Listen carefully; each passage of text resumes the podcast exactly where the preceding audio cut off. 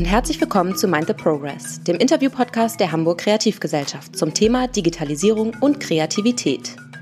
Eigentlich war Mind the Progress wieder als Live-Kongress in Hamburg geplant, findet dieses Jahr aufgrund der Corona-Pandemie aber als Podcast statt. Fokus in dieser Staffel das Thema Manipulation. In einer komplexen Welt, in der Fake News, Big Nudging und manipulierte Wahlen Einzug in unsere Gesellschaft halten, möchten wir den Podcast als Blaupause für einen Moment der Reflexion nutzen. Dafür haben wir wunderbare Gäste aus ganz unterschiedlichen Bereichen eingeladen und sprechen mit ihnen über die Definition, die Konsequenz und den Umgang mit Manipulation, über Haltung und Verantwortung und die Frage, wie gestalten wir gemeinsam eine positive digitale Zukunft. Übrigens, wenn du beim Kongress Mind the Progress 2021 in Hamburg live dabei sein willst, nutze die Möglichkeit und erhalte 20% auf das Early Bird Ticket. Verwende dafür einfach unseren Code Podcast20.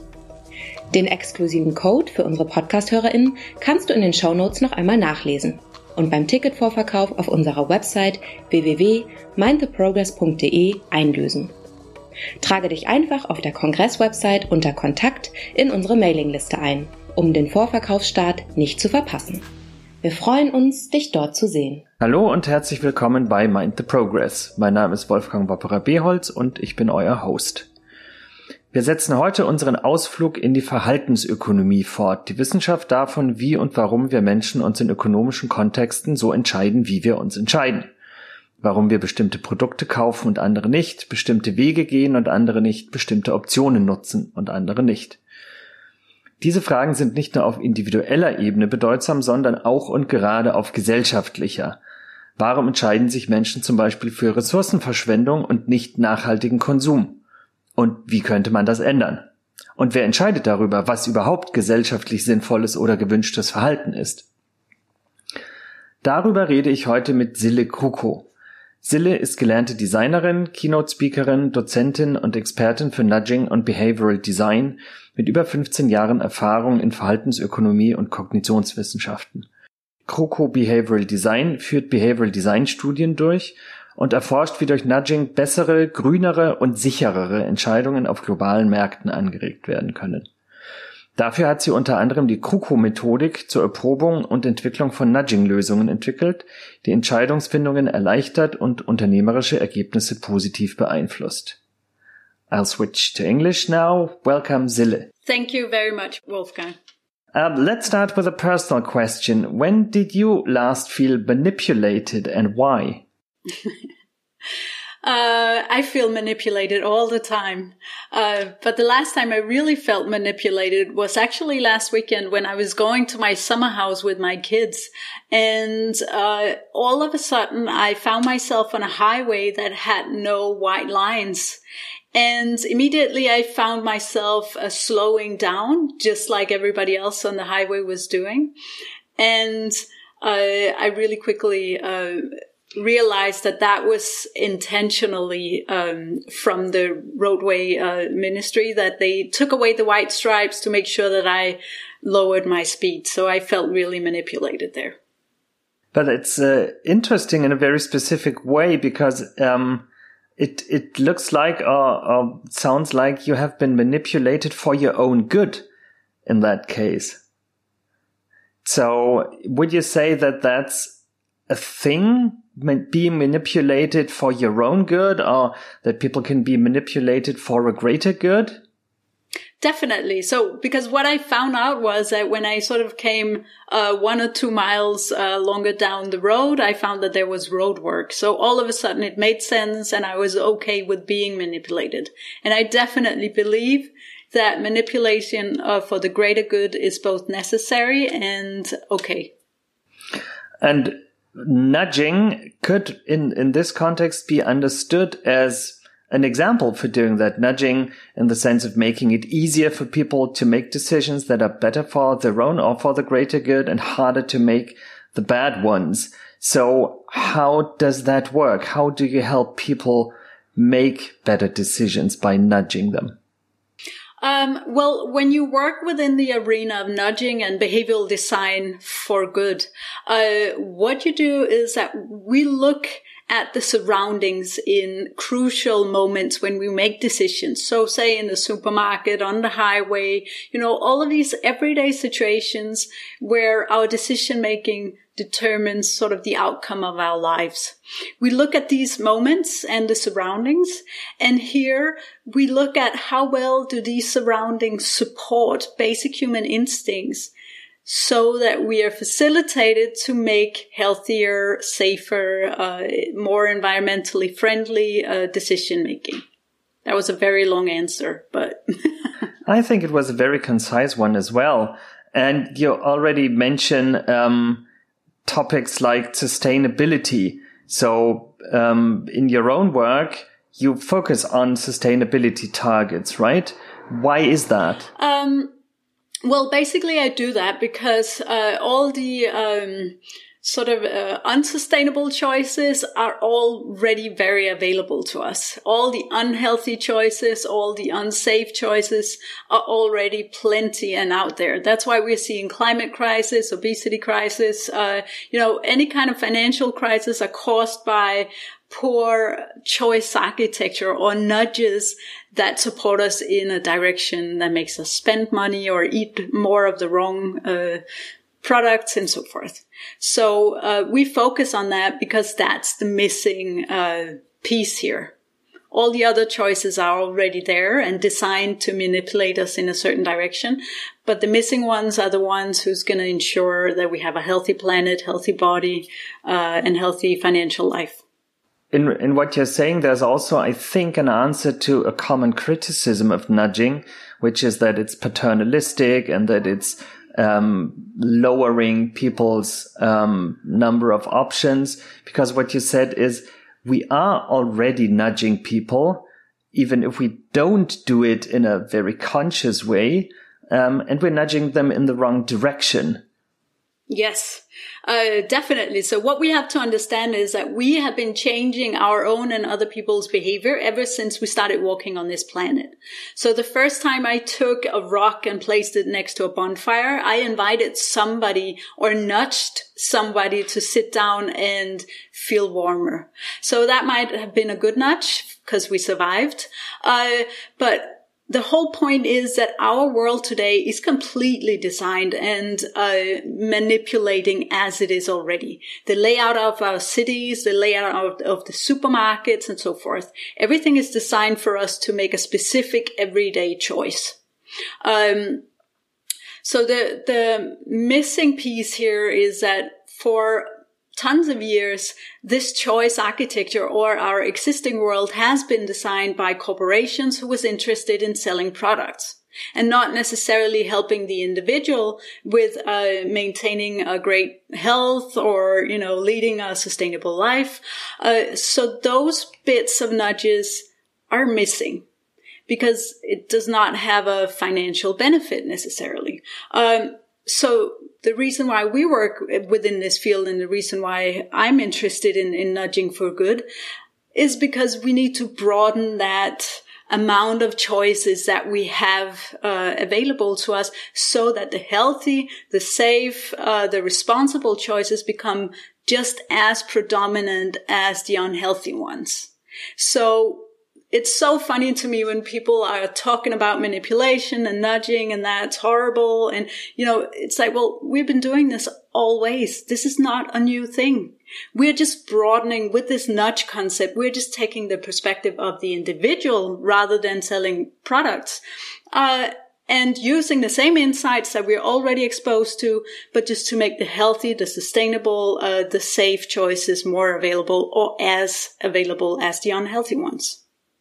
So in, in this or from this perspective, to, for a nudge to be a good nudge, it doesn't have to be transparent, for example. It just needs to lead to a better outcome for the individual. It needs to, to further their own good or the greater good.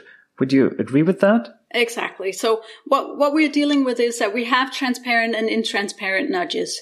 So an example of transparent nudges would, for example, be, um, the white lines on the highway. These are, uh, transparent nudges that I can see that somebody altered my surroundings to make sure that I stay on the right side of the road. Uh, intransparent nudges are, for example, nudges of changing default settings.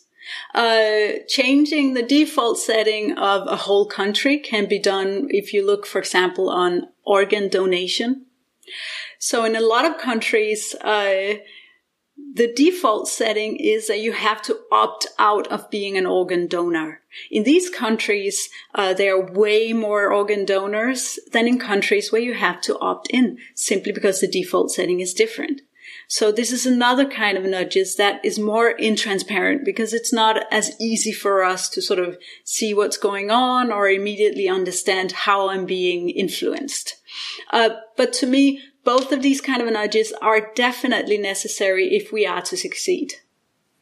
The the examples you're giving um, work on a societal level mostly. So, for example, organ donation and the default setting for that, or the way roads are marked.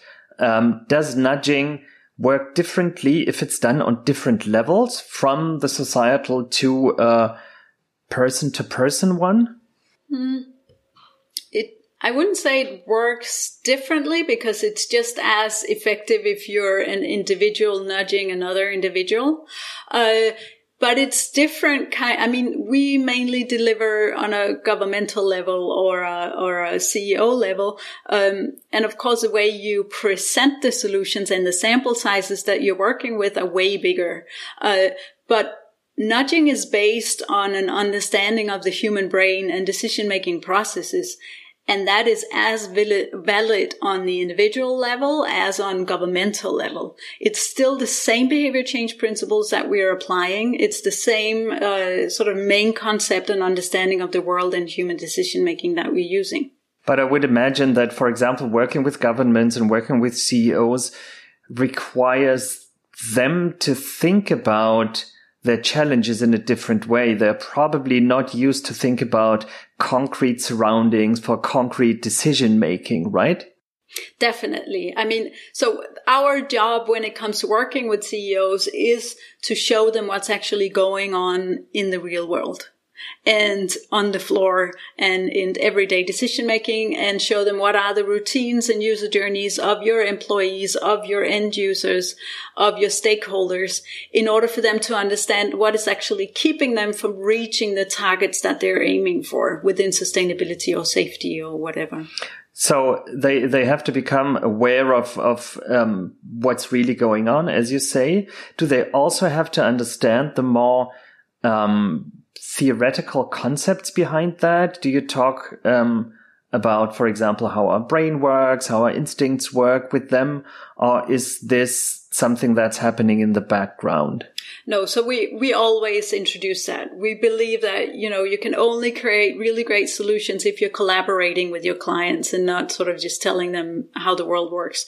Uh, so we always start out by doing sort of a small educational, uh, introduction, mm-hmm. uh, because we need to be on the same page because nudge solutions are often very simple and are often perceived as common sense but figuring out where to place an intervention, how to uh, introduce it, how should it look, how should it uh, smell, uh, sound, and so forth.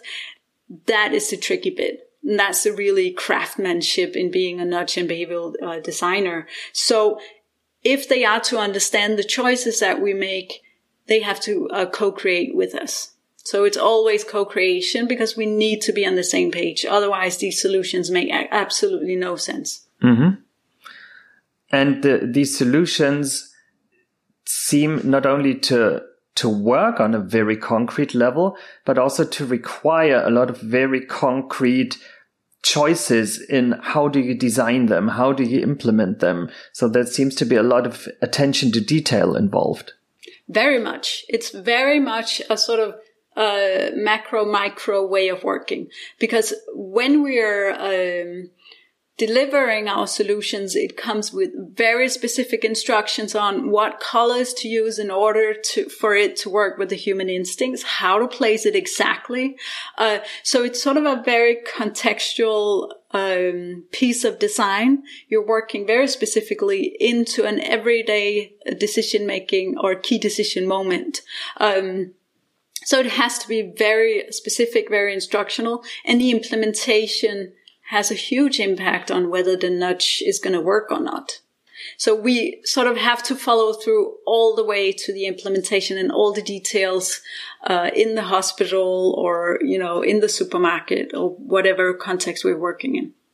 Can you maybe give us an example of, of one specific intervention and and explain a few of the details that are involved and the decisions that are involved along the way? Sure. Uh, I think maybe it makes sense if I just introduce sort of the overall theoretical uh, fra- framework that we use to do these uh, different things, because um, what we have to understand about the human brain is that human decision making on a daily basis is controlled by two systems in the brain. So we have system one and system two. System two is when we are able to translate information, knowledge, or motivation into a measurable uh, change in behavior. So this is the rational way of thinking and the thinking that makes us the superior species on this planet, basically. Uh, however, this way of thinking is also very effortful, meaning that our blood sugar drops rapidly when we're being system two thinkers. That means that up to 90 or 99% of human decision making is controlled by our surroundings in the moment of choice. So by the other system, system one, which is what we call habits. Habits are, happens unconsciously. And that means we need to become very contextual and focus on the specific surroundings in that moment of choice where we fail.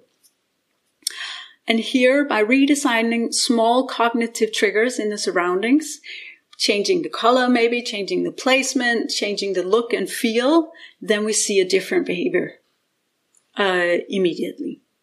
Not because we made a conscious decision to change our behavior, but simply because we're reacting to the surroundings.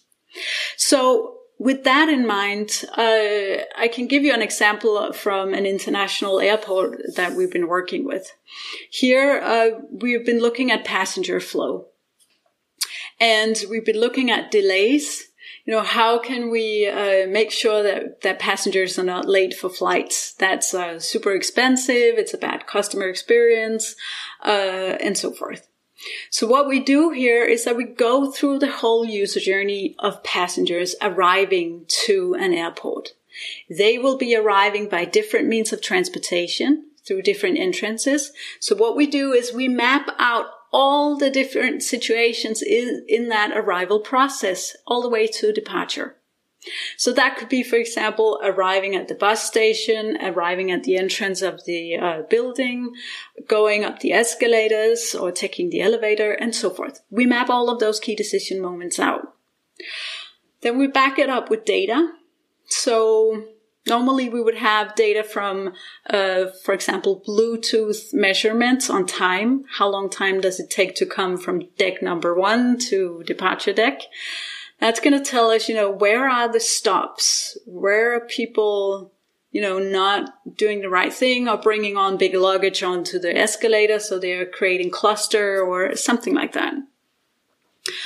Once we know the key decision moments, so the important moments where people are taking the escalator rather than the elevator, for example, then we know where to place the interventions.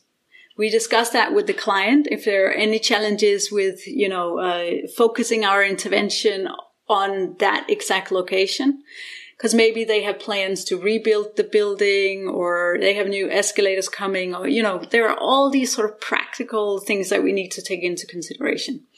But if we're aligned on that, then what we do is we map out all the different barriers in that specific key decision moment. Then we're going to know, we normally work with uh, three different kinds of barriers, psychological barriers, physical barriers, and social barriers. These are always to be found in our surroundings. So a physical barrier could, for example, be I cannot see the escalator uh, from the moment I enter the building or the elevator for that uh, matter. Psychological barrier can be, you know, it's, I cannot, I don't understand how long time I have until departure and I don't get feedback on waiting time for my uh, flight or through security or something. That's a psychological barrier And then a social barrier can be if everybody that has huge luggage is going to take the escalator with the luggage, I, as a pack animal, are very likely to follow them and copy their bad behavior, which is going to create cluster and delays and all these different things. Um, so once we know these barriers, we map out behavior change principles. Behavior change principles are sort of a library of principles that we have that are based on uh, design thinking, cognitive psychology, and behavioral economics. And they match the 450 uh, cognitive biases that are known. So when we know the barriers, we match them with behavior change principles. That can be feedback on time. That can be right information at the right time. That can be using visual directions rather than text. These are all strategies that work really well with habits or system one thinking. So by using that, we know we are going to be doing scalable solutions that will have an impact and that can be scaled and implemented in airports all over the world. But what might have to be adjusted if you are to scale these solutions are the small details in the actual design due to cultural differences, for example. So in one airport, uh, feedback on time might be given in, in a specific way where we use a certain set of colors or certain, you know, way of writing the letters that works well with, with the audience there. But that might have to be adjusted for a different airport somewhere else simply because there are, you know, different languages or uh, different understandings of colors and, and stuff like that but the behavior change principles become the main tool on what kind of solutions to create. So I would say mapping the behavior and the user journeys, defining the barriers and selecting behavior change solutions are 60% of a nudge solution. And the last bit comes down to the design. Are we able to manifest it into the exact right colors, exact right pictures, uh, sound, placement, and sort of get all these details correct uh, but then we always test uh, and iterate. So we normally test mock-ups or prototypes um, to make sure that we got the design just right to get the impact we want. We iterate a bit and then we are ready for broad implementation and, and scale the solutions basically. But this is such a cost effective way of working and such a um, I wish I could just work 24 hours a day because then if we could scale all these solutions, all the challenges just that we're seeing today that are caused by human decision making could be solved very easily. We could cut down on CO2 emission. We could cut down on, you know, unhealthy food. And there's just so much that could be done if we could accelerate this and get more nudges out there. And a, a, general principle in all of this seems to be to not focus on um, increasing people's awareness and consciousness and helping them do more system two thinking, but to shift attention to effective solutions that can, that keep them using their system one decision making processes but in a way that leads to better outcomes. And this is kind of goes goes uh, counter to what what you usually hear when when people talk about sustainability, where it's about raising consciousness and helping people make better conscious decisions. Yes.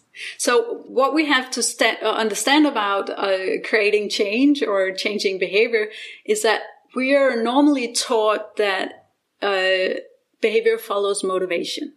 So if we just motivate people really well and they're going to be super excited and become aware of being sustainable, then their behavior will automatically follow. That would require us being system two thinkers 90% of the time. And mm-hmm. we're not. Uh, we are very simple, uh, creatures. So if it's actually the other way around. So motivation follows behavior. Um, if we can get people to put one foot in front of the other and they have a good experience because it feels easy to select the carrots over the candy bars. If they can just make that first choice and we can get that good experience, then all of a sudden they're going to feel way more motivated to keep going because all of a sudden it's not that difficult anymore. And leading a sustainable life is something that is, we're all more or less occupied with it because we know we have to be, but it's super complex. So if somebody could just, you know, make the right decisions, the easy ones, so that we get that feeling of, wow, that didn't require a lot of mental energy or a system two thinking. I just had to put one foot in front of the other. It was fairly easy. And then all of a sudden we are on our way. And then, so if, yeah, so it's really a matter of designing our surroundings so that it becomes easy to stay in the habit and be successful. Mm-hmm.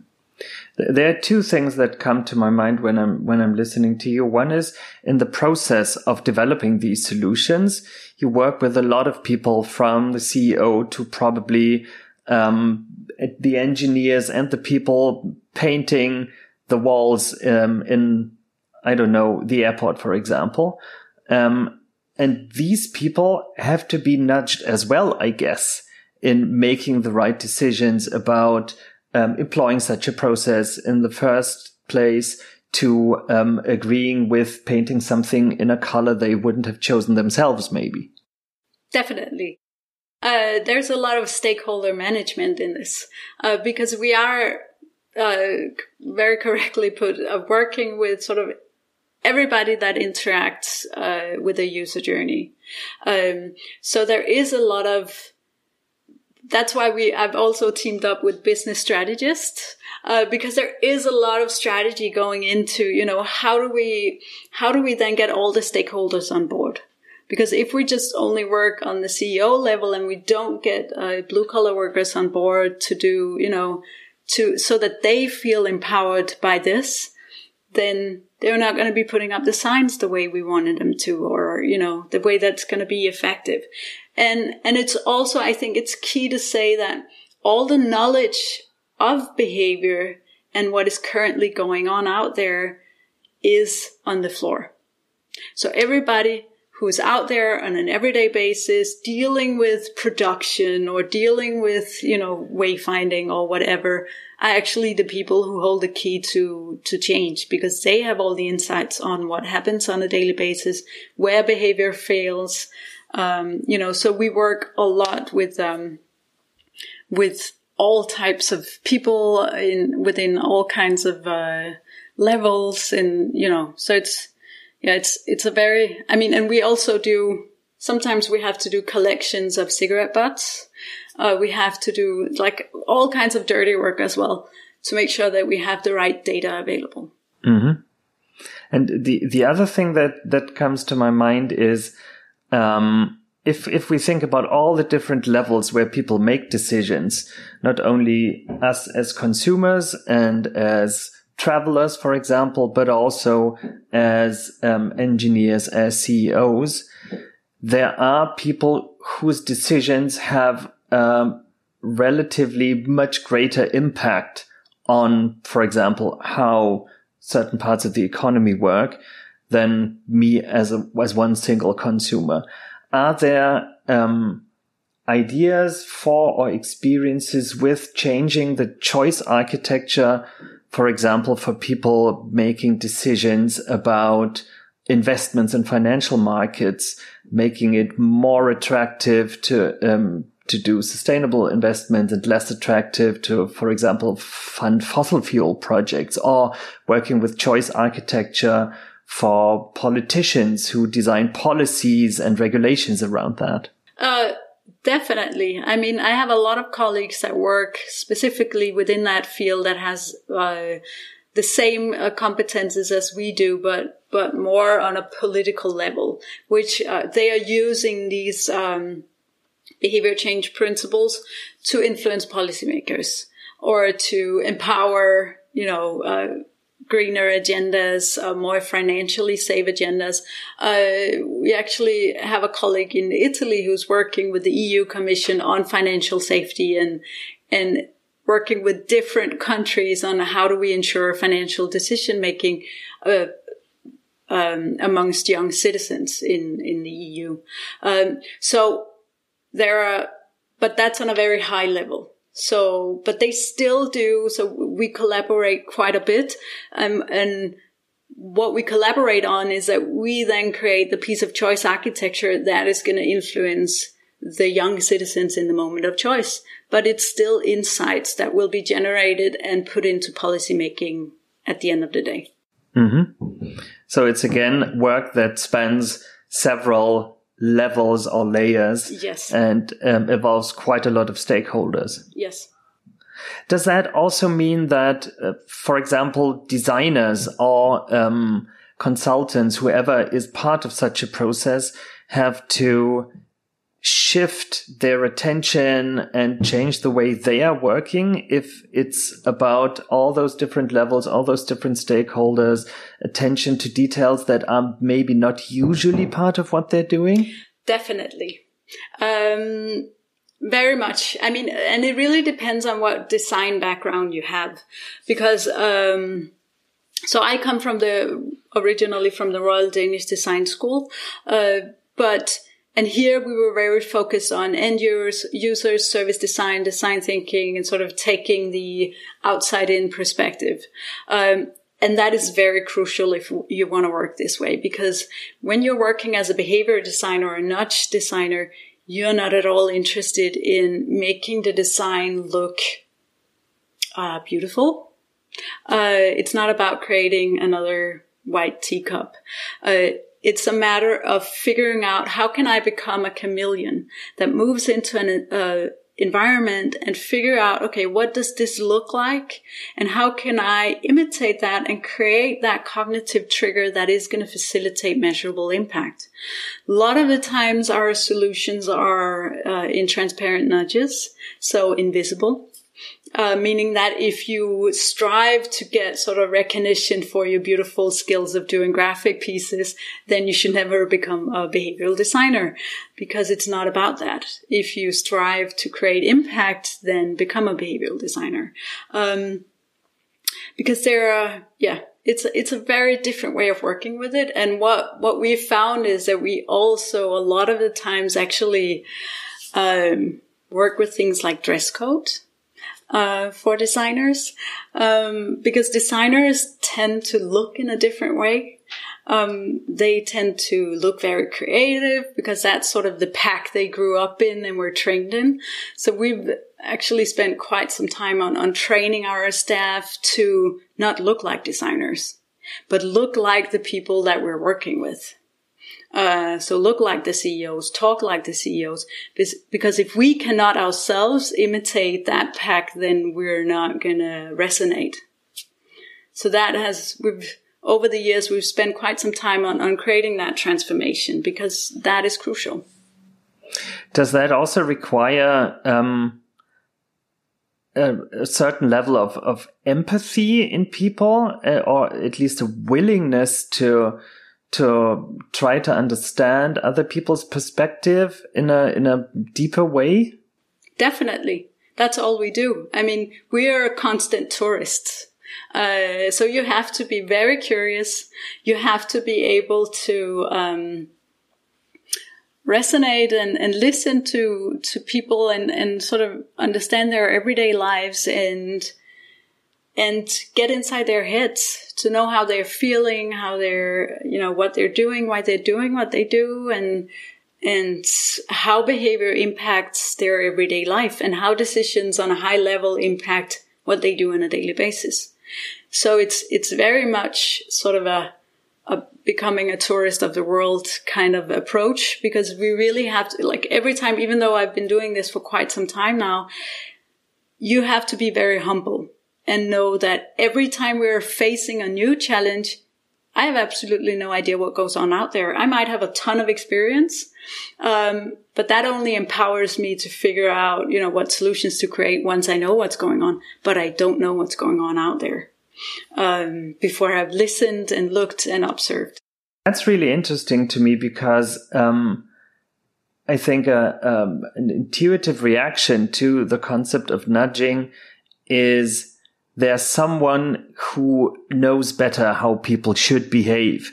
So, um, a very non-humble way of looking at things, but the way you describe it, it's the exact opposite. Mm. Exactly. If we want to help people make different decisions, we have to be very humble because we have to start from the fact that we don't know anything about the specific situation they're in. Exactly. So that is, I mean, that's the first thing, uh, I teach when I do lectures. It's, um, it's a matter of being humble and trying to understand what is going on out there. And especially when we train leaders, for example, uh, that's the hardest thing for them to actually be like, well, that's sort of outside of my, the scope of my work. Well, that's fine. But if you want to solve a problem, you need to be humble and curious and figure out what's actually going on. What are the barriers that are keeping people from changing behavior? So I would say it's, it's, uh, yeah, it's I wouldn't say it's arrogant. Well, maybe some people are arrogant, but um, but it's definitely not an arrogant approach. And is that something that people are at least starting to get um, an awareness of or, or training in um, in their education as designers, for example, or do you usually experience that people have to learn that when they go into the field of nudging? Well, I've definitely seen a change uh, since I started in this field. That now what has happened over, especially I think the last three years, is that more and more uh, design schools and universities are taking behavior change and behavioral design and behavioral economics way more seriously. So now it's becoming a part of curriculum a lot of different places than than universities that would normally have these kind of offers. So uh, we've been working with the uh, Pratt in New York, for example. We work a lot with CU Denver. We work with uh, so these are more traditional design schools, but also with universities like St. Gallen in Zurich, which is uh, more focused on financials. Uh, but you know, so there are all these. We definitely see a global trend of of universities and and academic and designish schools that are taking on this into the curriculum. But we have been, we've been training the staff we have ourselves because at, when we started, there was not really, you know, a common understanding on, you know, how do I put that layer of cognitive psychology above what I've learned about design thinking? That might be a part of a, of a larger change where you also, if, if you look at the field of economics, for example, see a lot more influence of behavioral economics over, over the last few years than there was before. And in general, it seems to me that there is a shift away from, you mentioned cognitive biases and the 451, uh, 450 biases that, that are known from understanding biases as biases as something negative to understanding them as heuristics, as something that has developed as an adaptation to our surroundings to help us make efficient use of the energy that, that our brain needs. Um, and a shift towards seeing us humans in a more realistic way and accepting that we are what we are and working with that instead of against it. Would you agree with that? Definitely. It's way more uh, a matter of learning from the existing habits that we have instead of trying to force us or to use knowledge to sort of get us to understand to do something different because it does not work and it's very effortful.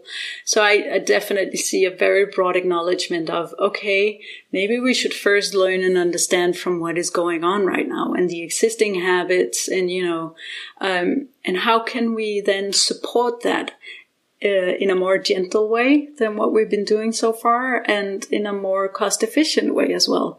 So it becomes energy saving for everybody all the way around and way more effective. Is that something that we also could try to learn at least in in our everyday life outside of of um, for example our work as designers or, or consultants. So are there opportunities for us to um, think more about or understand better how we as persons make decisions in everyday life and maybe shift our view towards what we just discussed, a more realistic view of how we go through life? Well, I definitely think so. It's a matter of acknowledging that we are not these perfect beings that optimize every decision to what we what our good intention is or what we wanted to be successful at. So I, I would definitely say that if we if we can do that more as an individual, we're going to be able and be empowered to design better systems for ourselves as well. So, you know, we'll be better to um, uh, design good reminders for ourselves. I know that if I don't put a reminder on my phone, I am going to forget things, not because I'm stupid, but because I'm a human. So it's more acknowledgement of, you know, we don't have mental energy to do all these different things that we think we ought to do or that we think we uh, must do. Um, but if we are to be successful with the most important ones, we need good systems to help ourselves. Uh, we need constant feedback empowering us. We need reminder systems.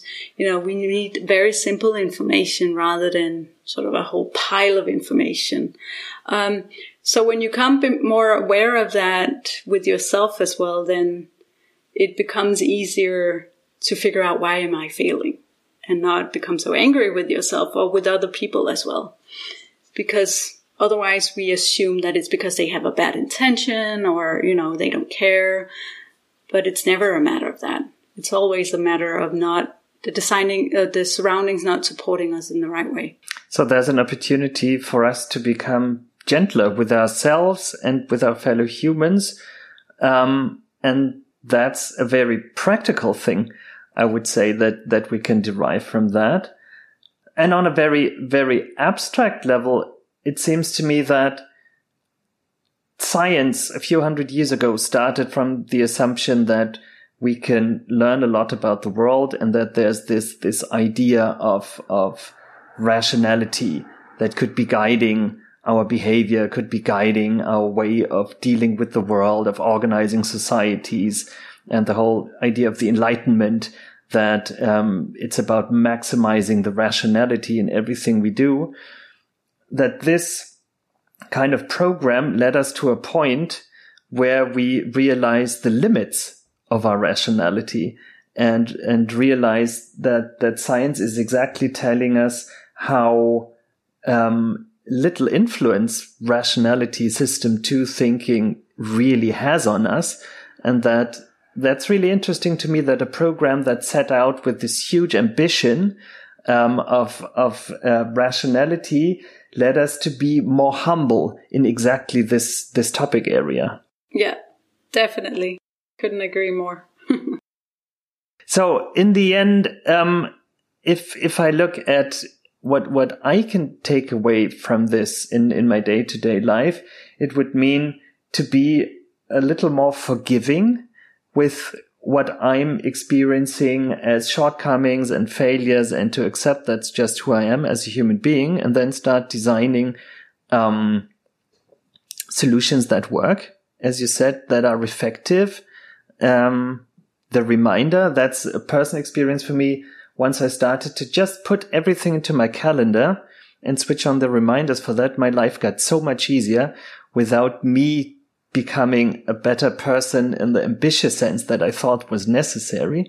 So doing these very simple things that could make things easier, but also to, to be a little more open minded about other people's decision making situations, needs, as you said, to be curious about why is this happening and what could we do about that. So these would be things that yeah, we could bring into our day to day practices, basically. Exactly. We have to acknowledge that we are by nature set to fail if our surroundings don't help us well enough. And so if we can try to predict where am I likely to fail, um, where are my colleagues likely to fail? So how can I sort of try to support them beforehand by using the surroundings as the facilitator?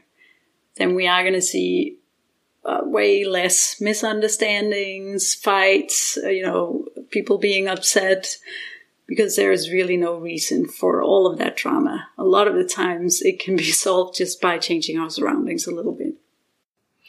That's a, a very, very positive and very practical outlook that we can take away from this. So thank you very, very much, Sille. Thank you for having me. Und vielen Dank an euch, unsere Hörerinnen und Hörer, fürs Einschalten und Zuhören. Damit ihr auch in Zukunft keine Folge verpasst, abonniert und folgt dem Podcast bei Apple Podcasts oder wo immer ihr Podcasts hört. Wir freuen uns natürlich auch über Feedback und Rezensionen. Für weitere Informationen über den Podcast und über Nudging schaut einfach in unsere Show Notes oder auf www.mindtheprogress.de. Zu guter Letzt ein Dank an diejenigen, die den Podcast der Hamburg Kreativgesellschaft ermöglichen, die Behörde für Kultur und Medien in Hamburg und die Standortinitiative Next Media Hamburg. Bis zum nächsten Mal.